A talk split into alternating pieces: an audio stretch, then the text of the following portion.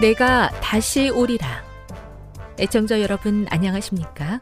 여기는 AWR 희망의 소리 한국어 방송입니다.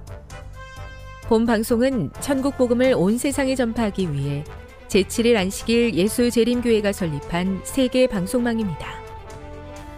AWR 희망의 소리는 유럽, 라틴 아메리카, 아프리카, 러시아, 아시아의 방송망을 통해 전 세계에 복음을 전파하고 있습니다. AWR 아시아 희망의 소리 방송국은 한국어 방송을 매일 5시간씩 송출하고 있습니다. 희망의 소리 방송은 인터넷과 스마트폰을 통해서도 언제나 청취하실 수 있습니다. 들으실 수 있는 인터넷 주소는 awr.org입니다. 유튜브로는 AWR 코리아로 검색하시면 됩니다. 이 시간 희망의 소리 한국어 방송과 함께 보람있고 유익한 시간 되시기 바랍니다. 내가 다시 오리라. 여기는 AWR 희망의 소리 한국어 방송입니다. 주파수 안내입니다. 괌에서 송출하는 우리 방송은 한국 표준시로 새벽 1시 30분에 11,955kHz로 새벽 2시 30분에 15,530kHz로 새벽 5시에 9,700kHz로 3회에 걸쳐 송출하고 있습니다. 스리랑카에서 송출하는 우리 방송은 한국 표준시로 새벽 4시에 9,765kHz로 우즈베키스탄에서는 밤 9시에 15,530kHz로 타지키스탄에서는 밤 9시에 15,515kHz로 각각 1시간씩 방송하고 있습니다. 애청자 여러분의 많은 청취 바랍니다.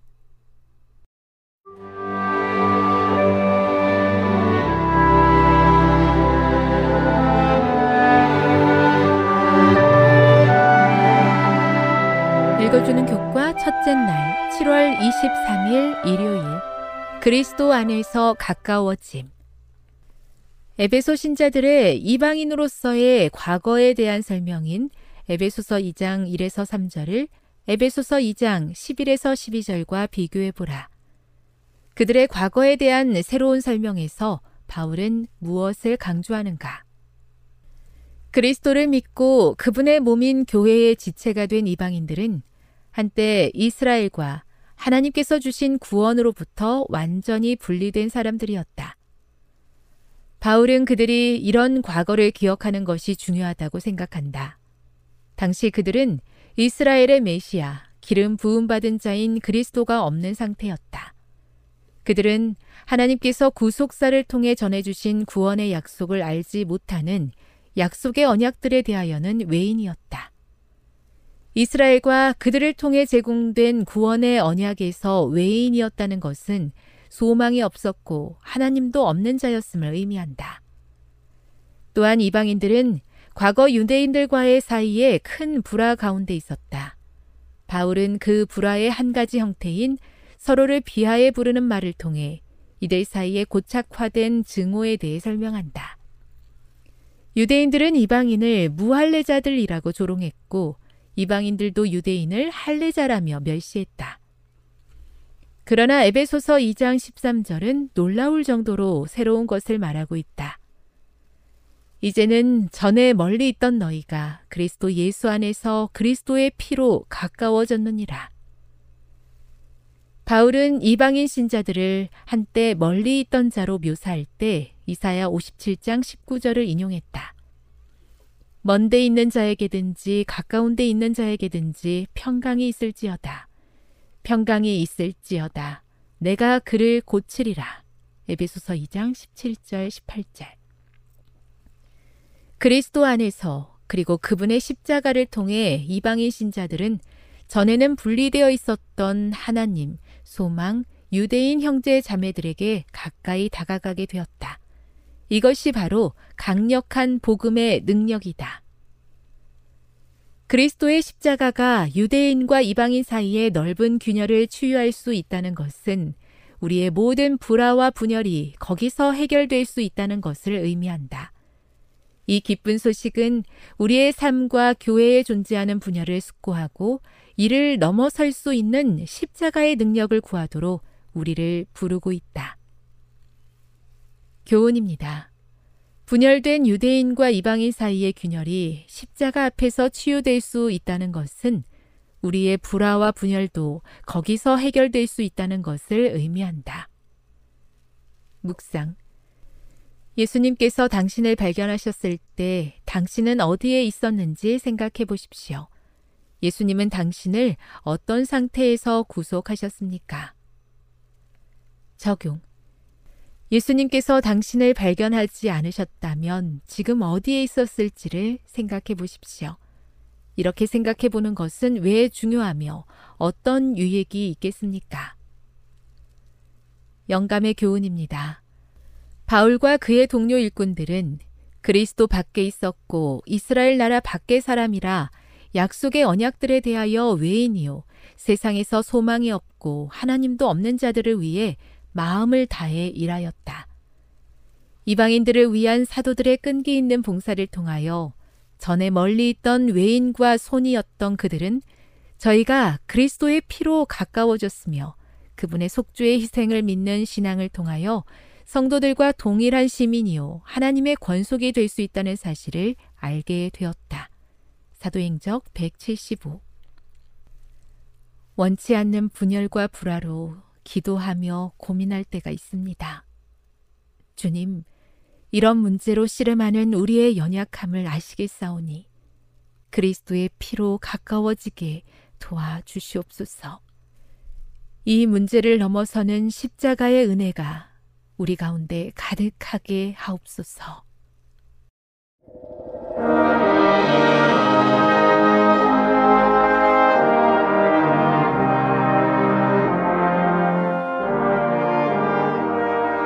희망의 소리 청취자 여러분, 주 안에서 평안하셨습니까? 방송을 통해 여러분들을 만나게 되어 기쁘게 생각합니다. 저는 박용범 목사입니다. 이 시간 하나님의 은혜가 우리 모두에게 함께 하시기를 바랍니다. 이 시간에는 같은 최악의 일을 당하여도 하나님의 백성이 더 유리한 이유 세 가지라는 제목으로 함께 은혜를 나누고자 합니다.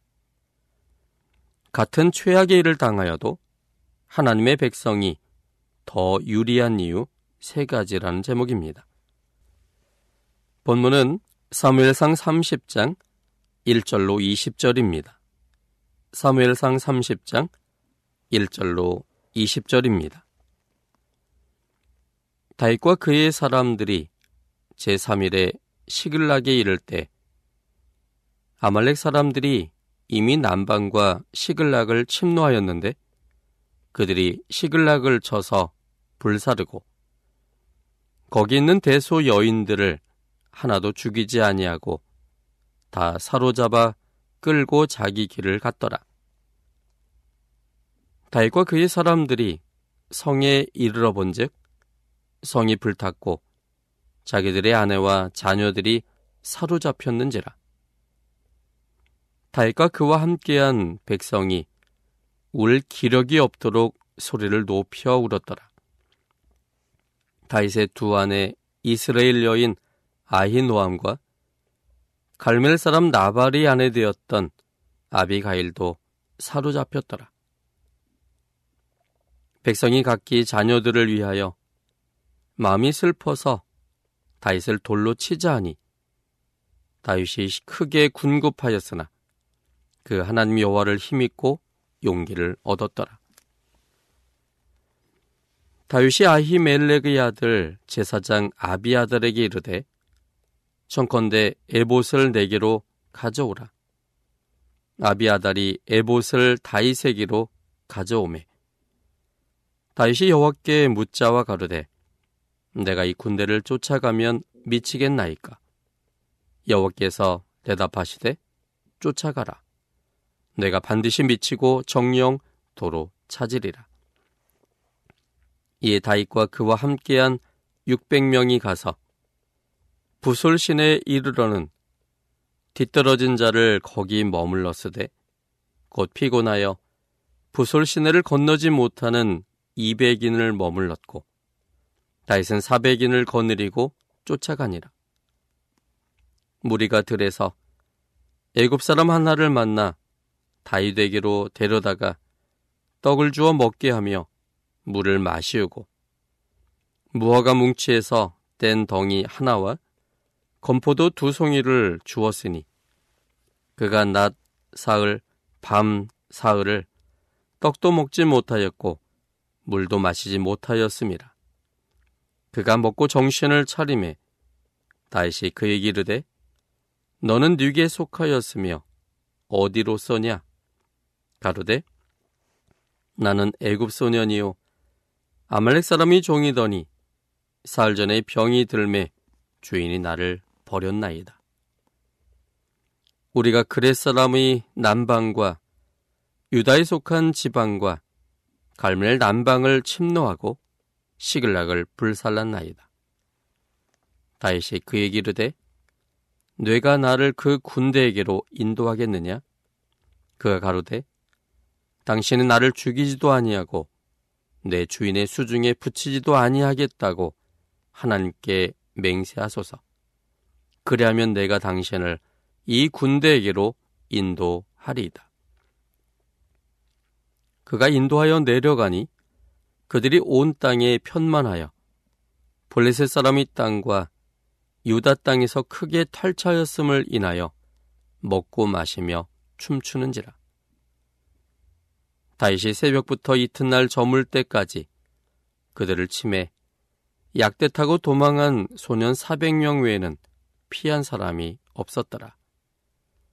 다윗이 아말렉 사람이 취하였던 모든 것을 도로 찾고 그 두 아내를 구원하였고 그들의 탈취하였던 것, 곧 무리의 자녀들이나 빼앗겼던 것의 대소를 물론하고 아무것도 잃은 것이 없이 다윗이 도로 찾아왔고 또 양떼와 소떼를 다 탈취하였더니 무리가 그 가죽 앞에 몰고 가며 가로되 이는 다윗의 탈취한 것이라 하였더라. 여호와님께서 이 세상을 만드셨고 이 세상을 주관하시지만 이 세상이 선악의 대논쟁의 무대가 되게 하셨으므로 이 세상에서는 예기치 못한 일들이 발생합니다. 이것에 대해서는 하나님의 백성에게도 예외가 되지 못할 때가 많습니다. 물론 하나님의 보호하심에 대한 하나님의 약속이 있음에도 불구하고 선악에 대한 논쟁의 측면에서 사단이 도전을 허락하지 않을 수가 없는 상황에 처할 때가 있습니다. 먼저 하나님의 보호하심에 대한 약속을 찾아보면 너무나 많습니다. 대표적인 몇 가지를 살펴보도록 하겠습니다. 먼저 이사야 43장 1절로 3절에 있는 말씀입니다. 야곱아 너를 창조하신 여호와께서 이제 말씀하시느니라. 이스라엘아 너를 조성하신 자가 이제 말씀하시느니라. 너는 두려워 말라.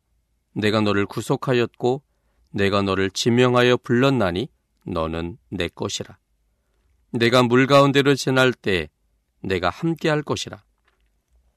강을 건널 때 물이 너를 침물치 못할 것이며 내가 불 가운데로 행할 때 타지도 아니할 것이요. 불꽃이 너를 사르지도 못하리니. 대전하는 여호와 내 하나님이요.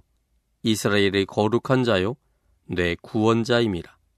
내가 애굽을 너의 속량물로 구스와 스바를 너의 대신으로 주었노라. 또한 이사야 41장 10절에 있는 말씀입니다. 두려워 말라 내가 너와 함께함이니라. 놀라지 말라 나는 네 하나님이 됨이니라. 내가 너를 굳세게 하리라. 참으로 너를 도와주리라. 참으로 나의 의로운 오른손으로 너를 붙들리라. 뿐만 아니라 시편 46편 10절에 있는 말씀입니다. 이르시기를 너희는 가만히 있어 내가 하나님 됨을 알지어다. 내가 열방과 세계 중에서 높임을 받으리라 하시도다. 시편 34편 7절입니다. 여호와의 사자가 주를 경외하는 자를 둘러진치고 저희를 건지시는도다. 신약에서도 여러 약속들이 있습니다. 그 중에 한 가지 약속을 살펴보겠습니다. 마태복음 28장 20절에 있는 약속입니다. 마태복음 28장 20절입니다. 내가 너에게 분부한 모든 것을 가르쳐 지키게 하라. 볼지어다 내가 세상 끝날까지 너희와 항상 함께 있으리라 하시니라.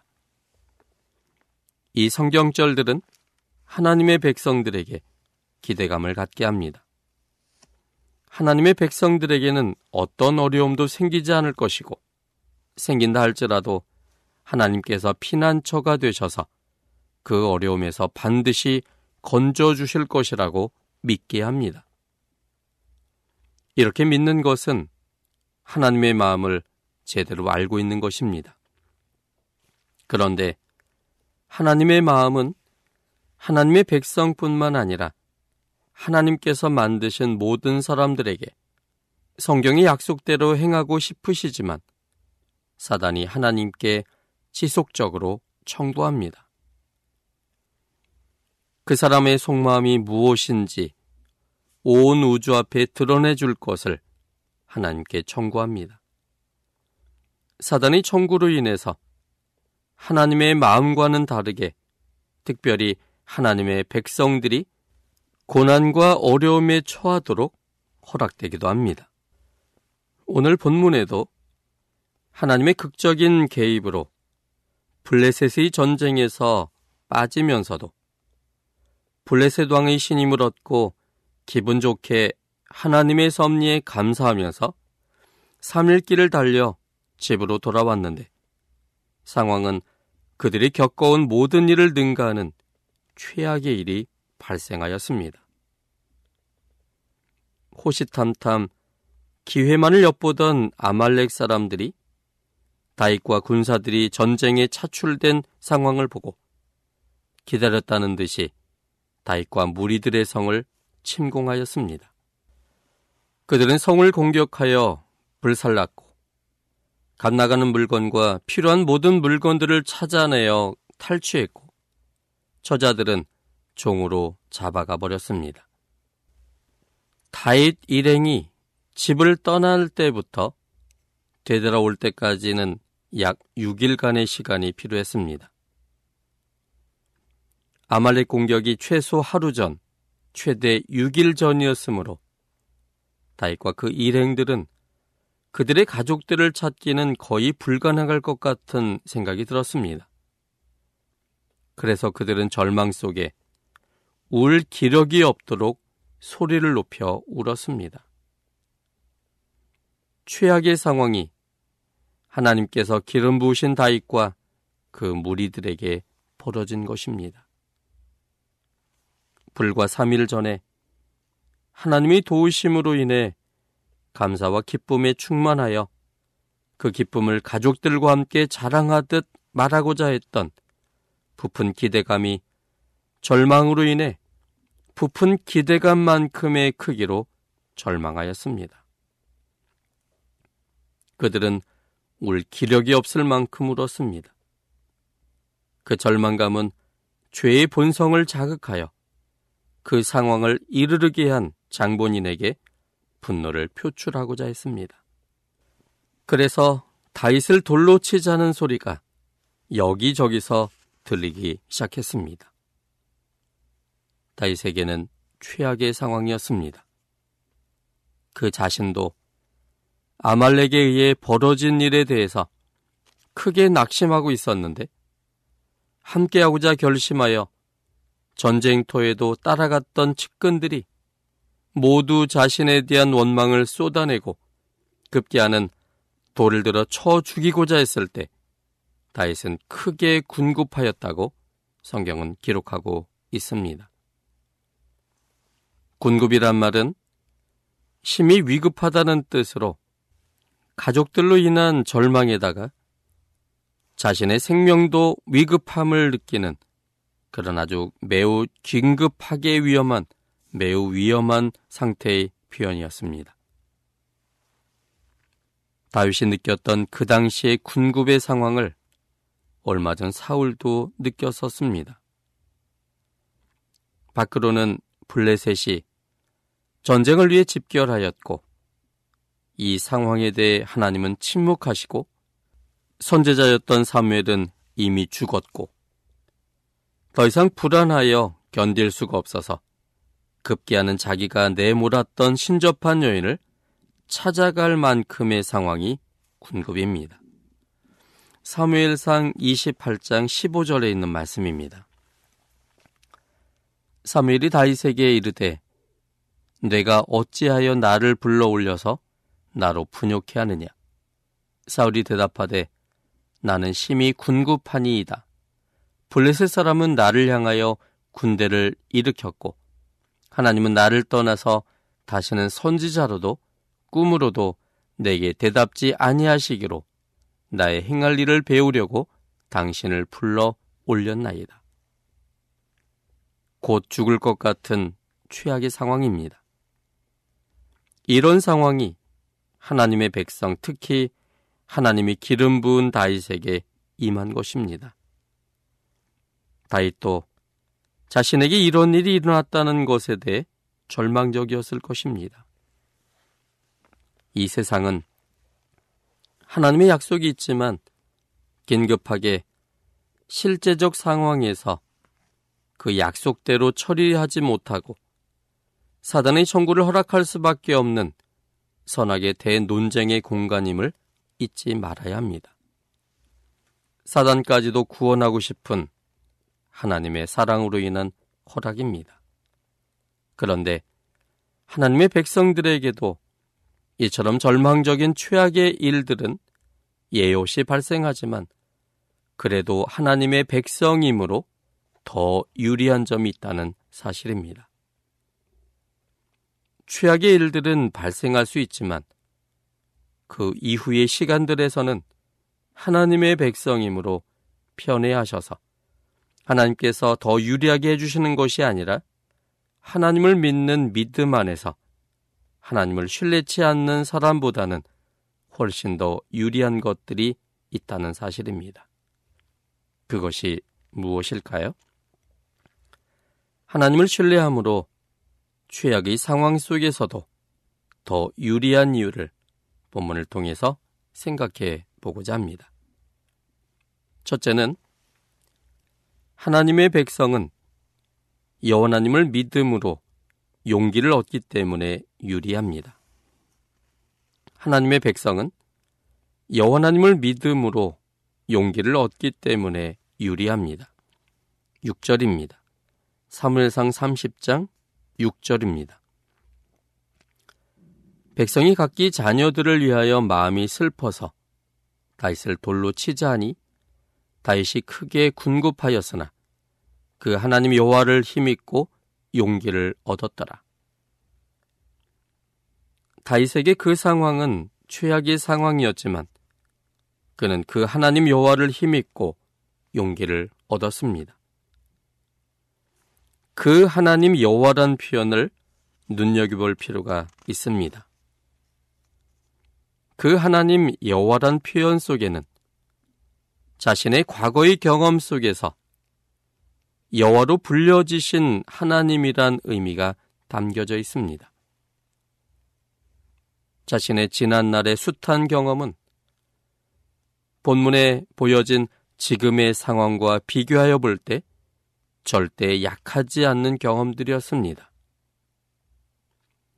목동으로서 양을 칠 때 곰과 사자의 습격이 있었습니다. 그때도 매우 절망적인 상황이었습니다. 자칫하면 양뿐만 아니라 자신의 생명도 위험 속에 빠뜨릴 수 있는 그런 상황이었습니다. 또한 블레셋 장군 골리앗과 돌 다섯 개와 물매로 홀로 맞섰을 때 그것은 매우 위험한 상황이었습니다. 전쟁도 해보지 못했던 다윗이 매우 큰 거인이었던 골리앗, 그리고 완전 무장한 골리앗과 갑옷도 입지 않은 채 돌멩이 다섯 개와 물매로 단독으로 섰을 때 그것은 누가 봐도 매우 위험한 상황이었습니다. 또한 블레셋과의 전투에서 다윗이 죽인 자는 만만히의 상황이 사람들의 입에 오르내릴 만한 위험들이 그 속에 있다는 사실입니다. 그렇게 많은 사람을 죽였다면 다윗 그 자신에게도 같은 위험이 도사렸을 것이 분명합니다. 또한 사울과 군사들을 피해서 죽음 일보 직전에서 가까스로 피했었던 일들. 그리고 블레셋까지 도망와서 적장인 아기스와 대면할 때 그 자리에서 당장 죽을 수도 있는 심히 군급한 상황이었습니다. 그리고 당시에 블레셋 방백들이 저기에 가득 찬 분노와 반대들. 그런데 그때 그렇게 힘들고 생명의 위협을 느꼈던 심히 군급하던 때 그를 도와 마침내 이 자리까지 오게 하신 분은 그를 창조하신 여호와 하나님이셨습니다. 전능하신 하나님일 뿐만 아니라 그를 창조하신 여호와 하나님은 다이 자신의 존재와 군급한 일에 대해서 책임지심으로 그를 인도하셨고 그러므로 그런 하나님의 인도하심 때문에 다윗은 그 하나님을 신뢰하였습니다.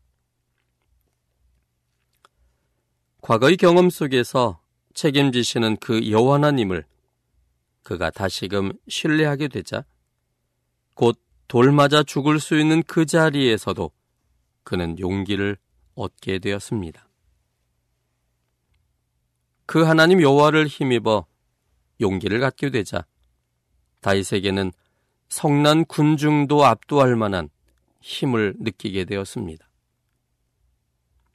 이론적으로는 들었던 돌을 다윗에게 던져야 하고 그들의 슬픔과 분노의 감정상 다윗을 향해 돌을 힘차게 던질 상황이었지만 왠지 설명하기 어려운 다윗의 얼굴에 나타난 자신만만한 힘에 압도되어 어느 누구도 다윗을 향해 돌을 던질 수가 없었습니다. 그 자신감은 너무나 당당하여 사람들에게 명령을 내릴 수 있었고 그 명령을 받은 사람들은 자연스럽게 조금 전에 분노의 감정조차도 없었던 사람처럼 그 말에 즉시 순종하였습니다. 여기 사무엘상 30장 7절 그리고 9절 말씀입니다. 다윗이 아히멜렉의 아들 제사장 아비아달에게 이르되 청컨대 에봇을 내게로 가져오라. 아비아달이 에봇을 다윗에게로 가져오매. 그리고 9절입니다. 이에 다윗과 그와 함께한 600명이 가서 부술신에 이르러는 뒤떨어진 자를 거기 머물렀을 때 이처럼 최악의 상황이 만들어진다 할지라도 여러분이 그 하나님 여호와를 기억해낼 수 있다면 매우 유리해집니다. 그 하나님 여호와의 선택에 의해서 우리는 창조되었습니다. 그 하나님 여호와의 선택에 의해서 우리는 이 시대를 살고 있습니다.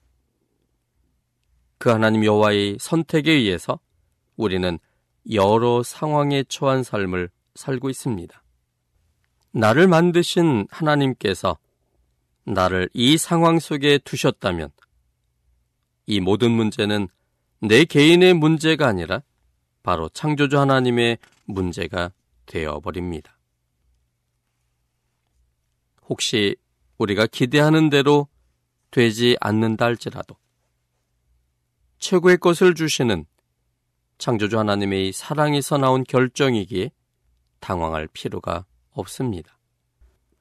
선악의 대논쟁에서 피치 못한 상황 속에서 내린 하나님의 결정일 것이고 뿐만 아니라 그 일을 우리에게 허락하신 것은 우리가 하나님도 피치 못한 상황에서 허락하셨음을 아는 사람이기 때문에 그리고 그 일이 온 우주 거민들과 사단에게도 유익이 되기 때문입니다. 하나님을 오해하지 않고 하나님의 뜻을 최고의 선택으로 인정할 수 있는 하나님의 백성임을 하나님께서 아시기 때문에 하나님께서도 허락하실 수 있으셨던 것입니다. 이것은 스테반이 돌에 맞아 죽은 것에 대한 설명일 수 있습니다. 스테반이 예수님을 구원자로 그리고 이스라엘의 창조주로 설명했을 때 이스라엘 백성들이 스테반을 향해 돌을 들어 죽였습니다. 스테반이 한 행위는 돌맞을 일이 아니라 매우 칭찬받을 만한 일임에도 불구하고 그가 돌에 맞아 죽는 그런 끔찍한 일을 경험했습니다. 하나님께서 어떻게 스반의 의로운 일에 대하여 돌에 맞아 죽는 일을 허락하실 수 있으셨을까요? 그것은 스테반이 하나님을 오해하지 않는 사람이었기 때문이었습니다. 하나님은 스테반을 죽는데 있게 하고 싶지 않으신 분이시지만 선하게 된 논쟁 가운데 어쩔 수 없는 상황임을 스테반은 아는 사람이었고 뿐만 아니라 자기가 자기가 믿는 하나님에 대한 확신 속에 얼굴이 환해지며 죽음을 감당하고 자기를 향해 돌을 던지는 사람들의 구원을 위해 그들을 용서해주고 구원해 주기를 기도하는 스테반의 모습을 보면서 사울에게 큰 충격을 안겨주는 기회가 되었기 때문이었습니다. 당시 사울은 예수님 믿는 사람들을 잡아 죽이는데 열심이었습니다. 그것이 그가 믿는 하나님을 위한 일이라고 그는 확신 속에 그 일을 했습니다. 사울이 믿던 하나님은 상대적 개념의 품성을 가진 하나님으로서 이단의 요소를 갖고 있는 가르침을 하는 사람들을 잡아 죽이는 것이 당연한 결과라고 그는 생각했었습니다. 그런데 세반의 죽음을 보면서 자신을 향해 돌을 던지는 사람에 대하여 용서하고 그들의 구원을 위해 기도하는 스테반의 모습을 보면서 스테반이 믿는 하나님과 자신이 믿는 하나님이 다른 품성이라는 사실을 깨닫게 됩니다. 결국은 스테반의 죽음의 모습을 통해서 사울은 새로운 회심의 출발점을 갖게 된 것입니다. 그래서 그 하나님 여호와를 아는 사람이 되어야 합니다. 나를 창조하시고 나의 길을 인도하시며 모든 책임을 지시는 창조주 하나님을 아는 사람이 되어야 합니다. 하나님의 품성을 무의식 속에서도 확고히 신뢰하는 사람이 되어야 합니다. 지난 과거의 경험 속에서 인도하신 하나님의 품성을 잊지 않는 한 어떤 최악의 어려움 속에서도 우리는 용기를 갖게 될 것입니다. 우리를 사랑하시되 자신의 목숨을 걸고 사랑하시고 우리를 사랑하시되 끝까지 영원토록 사랑하시는 그 하나님 여호와를 신뢰하게 된다면 우리는 용기를 갖고 우리에게 있는 그 모든 일이 있다 할지라도 거기에 대해 당황하지 않고 지혜롭게 대처할 수 있게 될 것입니다. 지금 여러분께서는 AWR 희망의 소리 한국어 방송을 듣고 계십니다.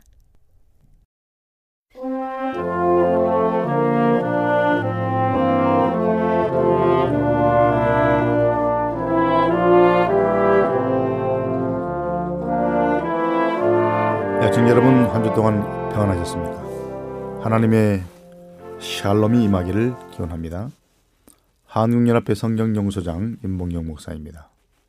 이 방송을 애청하시는 여러분 모두를 주님의 이름으로 환영합니다. 오늘도 여러분에게 하나님의 사랑과 예수님의 은혜와 진리의 성령의 감동이 함께 하시기를 바랍니다. 예, 오늘 또 지난 시간과 관련된 질문입니다. 지난 시간에 장신구에 관련된 질문을 살펴봤는데요. 오늘은 엘렌 와이시 결혼 반지를 끼지 말라고 했는가? 라는 질문을 살펴보겠습니다. 예, 이렇게 질문했습니다. 우리 교회 교인들은 결혼 반지 끼는 것에 대해 엘렌 와이시 뭐사, 뭐라 말했는지 알고 싶어 합니다. 그녀는 그런 것을 예, 착용하지 말라고 말했습니까? 이렇게 단도직입적으로 물었습니다. 예, 엘렌 와이시 결혼 반지에 대해 명백하게 말한 진술이 하나 있습니다. 그것은 목사와 복음 교육자에게 보내는 증언 179쪽에서 181쪽에 들어 있습니다. 예, 이 증언은 결혼 반지를 끼는 것이 일반화된 관습으로 굳어진 호주에서 일하는 미국인 선교사들을 위해 기록된 증언입니다. 예, 호주에서 일하는 미국인 선교사들이 그들이 관례대로 결혼 반지를 끼는 것에 대해서 부담을 느꼈을 때 이런 증언을 주었습니다. 여기에 그것과 관련된 예, 몇 달락을 인용하겠습니다. 하이프는 예, 그런 미국인 선교사들에게 이렇게 말했습니다. 먹고 입는 것과 우리 학교 건물을 설비하는데 우리는 참된 경건의 단순성을 보존하기를 원한다. 많은 사람들은 선교 사업이 선곡을 건도록 하는 일에 기여하고자 자기 자신을 부인하고 많은 것을 희생할 것이다. 그런데 그들이 이러한 자금이 최고급 면제품과 값비싼 가구나 책상 위에 놓을 비품을 구입하는 데 사용된 것을 보게 된다면 그것은 이런 형제와 자매들에게 아주 좋지 못한 영향을 끼치게 될 것이다. 이 나라에서 우리의 현재와 미래의 유용성을 이것보다 더 결정적으로 해치는 것은 없다. 학생들에게 가르쳐야 할 첫 번째 공과는 자기 부인이다. 그들의 눈과 감각이 교훈을 받게 하라. 학교의 모든 행사는 이러한 노선을 따라 실질적인 교훈을 담고 있어야 하며 또한 이렇게 하는 동안 사업은 부단한 희생에 의해서만 추진될 수 있다. 우리의 목사들과 사모들은 의복의 단순성에 있어서 모본이 되어야 한다. 그들은 재질이 좋은 옷을 말쑥하고 편안하게 입어야 한다. 그러나 비싸지 않은 것일지라도 사치스럽고 장식이 많은 것은 피해야 한다. 왜냐하면 이런 것들로 우리의 신용이 손상을 입을 것이기 때문이다. 우리는 단순하고 말쑥하고 소박한 의복에 대해 청년들을 교육해야 한다. 값이 별로 나가지 않는다 할지라도 불필요한 장식들은 제거돼야 한다. 자, 이 진술은 분명합니다. 여기서 강조하는 것은 검소와 자기 부정 또 자기 희생 정신을 강조하는 것이고 둘째 의복의 단순성에 있어서 모본을 보이라는 것이고 또 의복을 좋은 옷 말쑥하고 편안한 옷으로 입어야 되는 것이고 비싸지 않은 비싸지 않은 것 그리고 사치스럽고 장식이 많은 것을 피하라는 것이고 또 불필요한 장식들을 제거하라고 제거하라고 이렇게 말했습니다. 자, 이런 진술의 기본 취지가 무엇인지를 여러분이 스스로 생각해 보시기 바랍니다. 자, 다음 진술은 직접적으로 결혼 반지에 대해서 하는 말입니다. 어떤 이들은 우리 목사의 아내들이 결혼 반지를 끼는 관습을 따라야 한다고 느끼면서 이 일에 대해 부담을 갖고 있다. 그러나 이 모든 것은 불필요하다. 목사의 아내들은 그들의 영혼을 예수 그리스도께 묶어주는 황금 서설을 가져야 한다. 곧 순결하고 거룩한 품성, 그리스도인이라는 나무에 맺, 맺는 열매인 진실된 사랑과 온유와 경건을 소유한다면 어디에 있든지 그들의 감화력은 확고해질 것이다. 관습을 무시한 것이 말거리의 원인이 된다는 사실이 그것을 받아들여야 할 충분한 이유가 되지는 않는다. 미국인들은 예, 우리나라에서 그런 관습이 의무적인 것은 아니라는 것을 명백하게 말함으로써 자기의 입장을 이해시킬 수 있다. 우리는 결혼의 징표를 꼭 착용할 필요는 없는데 우리가 결혼 세약을 어기고 있지 않으며 반지를 끼고 있는 것이 우리의 진실성을 보여주는 증거가 되지는 못하기 때문이다. 나는 관습과 유행을 따라 이런 일이 우리 속에 퍼지는 것을 심각하게 느끼고 있다. 그 다음 말을 경청하시 기 바랍니다. 우리가 결혼했다는 것을 증거하기 위해 금반지를 사는 일에 한 푼의 돈도 허비하지 말아야 한다. 그러나 이런 관습을 따르는 것이 불가피한 나라에서는 결혼 반지를 끼는 자들을 정죄해야 할 부담을 갖지 않는다. 그것이 그들에게 매우 양심적인 행동이라면 그들이 반지를 착용하도록 허용하라. 그러나 미국인으로서 우리 선교자들은 반지를 끼므로 그들의 영향력이 조금이라도 증가될 것이라고 느껴서는 안 된다. 만일 그들이 그리스도인이라면 그런 영향력은 그리스도를 닮은 그들의 품성과 말과 사업과 가정에서 그리고 다른 이들과의 교제 속에서 나타날 것이다. 그것은 또한 그들의 인내와 오래 참음과 친절로 증거될 것이다. 그들은 주님의 정신을 나타낼 것이며 그들은 그분의 아름다운 품성, 그분의 사랑스러운 성격, 그분의 동정어린 마음을 소유하게 될 것이다. 이렇게 말했습니다. 이 본문에서는 엘렌 와이슨 에, 결혼했다는 것을 우리가 증거하기 위해서 그 값비싼 금반지를 사는데 돈을 낭비하지 말라는 것입니다. 둘째, 이런 관습을 따르는 것이 불가피한 나라에서는 결혼 반지 끼는 것을 정지하지 말라는 것입니다. 그것이 그들에게 양심적인 행동이라면 그들이 반지를 끼도록 착용하라는 것입니다. 그러나 그런 관습권, 관습권 밖에 있는 사람들이 그런 관습을 따르려고 노력하지 말라는 것입니다. 그리고 그런 반지를 에, 돈을 허비하지 말라는 것입니다. 그런 반지를 끼는 것이 영향력을 더 올려주는 것이 아니라는 것입니다. 누차 말하지만 그리스도인으로서 영향력을 주는 것은 그들의 인내와 오래 참음과 친절 그리고 아름다운 품성, 사랑스러운 성격, 동정어린 마음 이런 것들이 영향력을 행사할 것이라는 것을 강조하고 있습니다. 정치 여러분은 엘렌 하이시 결혼 반지 끼는 것을 금하지는 않았지만 어떤 분명한 조건에 대해서 말했다는 것을 깨달았을 것입니다. 제가 말했지만 이런 관습을 따르는 것이 불가피한 나라에서는 어쩔 수 없이 그런 것을 허용하라는 것입니다. 에, 그의 아들 WC 하이세, 화이세 표현을 빌려 말하면 그렇게 하는 것이 덕의 기준이 되는 그런 나라에서는 그것이 그들에게 양심적인 행동이라면 반지 끼는 사람들에게 반대하지 않는다고 말했습니다.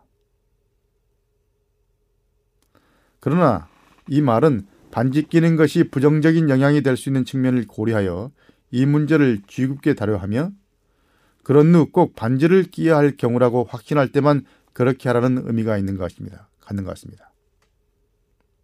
결혼 반지를 끼는 것을 통해서 다른 장신구나 사치품을 들여올 가능성이 높아지기 때문입니다. 에, 북미 지역은 결혼 반지 끼는 것이 널리 퍼져 있는 곳인데 이로 인해 우리 교인들이 기타 여러 종류의 장신구 예를 들어서 다양한 반지, 귀걸이, 목걸이, 심지어는 각종 피어싱 등도 함께 착용하는 일이 일어나고 있습니다. 바로 이런 일이 교회에 도전을 주는 실적인 위험 요인이라고 생각됩니다. 장신구나 의복이나 그리스도인이 생각하기에 정말 검소하고 단정하고 예모 있게 보이는 게 중요하단 말입니다. 그런 것들이 사치품이라면 피해야 할 것입니다. 너무 호화스러운 것도 피해야 할 것입니다. 단순하고 검소하고 예모 있는 깔끔한 그런 것들을 착용한 것이 중요합니다. 결혼 반지도 반드시 많은 돈을 들여 착용할 필요가 없지만 반드시 해야 할 문화적 환경이라면 그렇게 검소하게 해야 한다는 것입니다. 이런 관습 때문에 다른 사치스럽고 요란한 장신구를 착용하는 것이 일반화되어 그리스도인의 예모에 손상을 끼치는 일이 없어야 할 것을 강조하고 있는 것입니다. 참된 그리스도인의 양심을 갖고 있다면 무엇을 어떻게 할지 스스로 판단할 수 있을 것입니다. 자, 그럼 다른 질문으로 넘어가 보겠습니다. 아, 극장에 가는 게 잘못인가라는 질문입니다. 흔히 예, 받는 질문이죠. 현대도 극장에 가는 것이 무슨 잘못이 있습니까? 가능하면 이에 관한 앨런 와이스의 언급을 제시해 주시기 바랍니다. 이런 질문을 해왔습니다. 에, 기본적으로 이 문제에서 고려해야 할 두 가지 측면이 있다고 봅니다. 첫째는 에, 극장에서 상영되는 영화의 성격이고 둘째는 그 극장이라는 분위기에서 우리가 받는 영향입니다. 예, 첫 번째 문제와 관련하여 성경의 두 개의 언급을 우리가 말할 수 있습니다. 빌립보서 4장 8절과 시편 103, 101편 3절입니다. 형제들아 무엇에든지 잠대며 무엇에든지 경건하며 무엇에든지 어르며 무엇에든지 정결하며 무엇에든지 사랑할 만하며 무엇에든지 칭찬할 만하며 무슨 덕이 있든지 무슨 기림이 있든지 이것들을 생각하라고 빌립보서 4장 8절은 말합니다. 모든 일에 칭찬할 만한 일을 하라는 것입니다. 모든 일에 경건하고 모든 일에 오르며 정결한 일을 하라는 것입니다. 자, 그리스도는 범사에 이렇게 살도록 노력해야 할 것입니다. 또 시편 101편 2, 3절은 이렇게 말합니다. 내가 완전한 길에 주의하오리니 주께서 언제나 내게 임하시, 임하시겠나이까? 내가 완전한 마음으로 내 집안에서 행하리다. 나는 비루한 것을 내 눈앞에서 두지 않을, 아니할 것이요. 배도자의, 배도자들의 행위를 미워하니 이것이 내게 부첩치 아니하리라 라고 고백했습니다. 다시 말하면 비루한 것이나 비루한 짓을 눈앞에 두지 않을 것이다 라고 말했습니다. 어떻게 그리스도인이 예수님을 십자가에 죽게 한 제약적인 것들에 관한 장면들을 봄으로써 오락을 추구하고 쾌락을 추구할 수 있겠습니까? 만약에 에, 극장에서 상영되는 그 영화가 그런 성격의 것이라면 단호하게 물리쳐야 할 것입니다. 자, 두 번째 문제와 관련해서 어떤 사람들은 이렇게 말합니다. 저는 좋은 영화만 선별해서 봅니다. 라고 말합니다. 그렇다 하더라도 그 극장의 분위기라는 게 있습니다. 그런 사람들의 본을 따라 아직 그럴 분별력이 없는 이들이 극장에 가도록 부추김을 받는 것은 좋지 못합니다.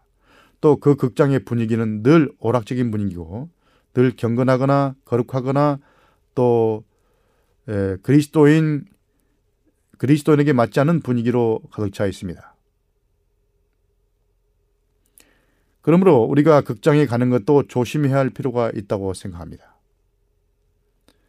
예, 이에 덧붙여 잘 선별하게 극장에 가는 사람의 표준이 그런 것들을 바라봄으로써 점점 변질될 수도 있다는 점도 고려합니다. 우리가 잘못된 분위기나 환경에 노출되어 있으면 점점 그런 것에 감화를 받고 그렇게 점점 변해갈 수 있다는 것입니다.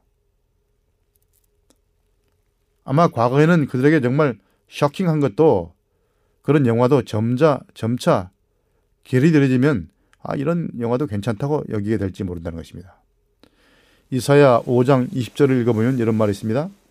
악을 선하다 하며 선을 악하다 하며 흑암으로 광명을 삼며 광명으로 흑암을 삼며 쓴 것으로 단 것을 삼며 단 것으로 쓴 것을 삼는 그들은 화 있을진저라고 말했습니다. 선과 악의 기준이 점점 없어진다는 것이죠. 선악의 판단 기준이 점점 흐릴 수 있다는 것이죠. 예, 극장에서 상영되는 모든 영화가 다 나쁘다는 말은 아니지만 거기에 가는 것을 주의하고 그런 분위기와 악한 감화에 휩싸이는 것에 주의를 기울여야 한다는 것입니다. 악을 미연에 방지하자는 말입니다. 유명한 엘릭전드 퍼프라는 시인이 이렇게 말했습니다. 악은 너무 무서운 모습을 한 괴물이니 너무도 가정하여 보자마자 분별할 수 없네. 하지만 너무도 자주 보아 그 얼굴 친숙해지니 처음엔 용납하고 다음엔 동정하고 그 다음엔 포용한다네 라고 말했습니다.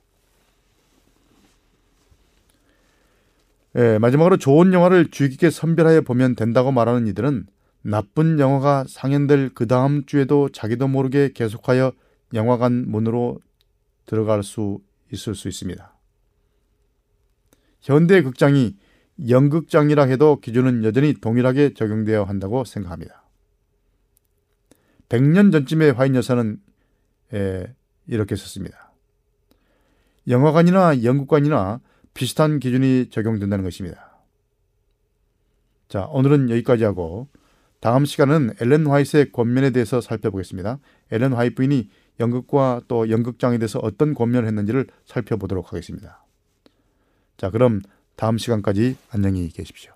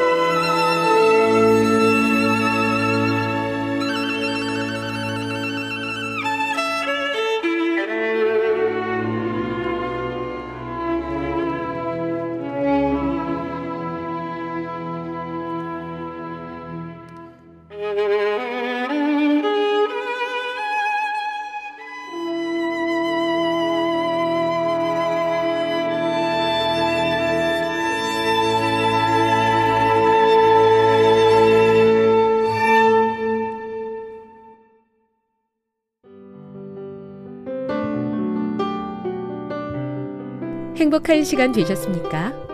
지금까지 여러분께서는 AWR 희망의 소리 한국어 방송을 청취하셨습니다.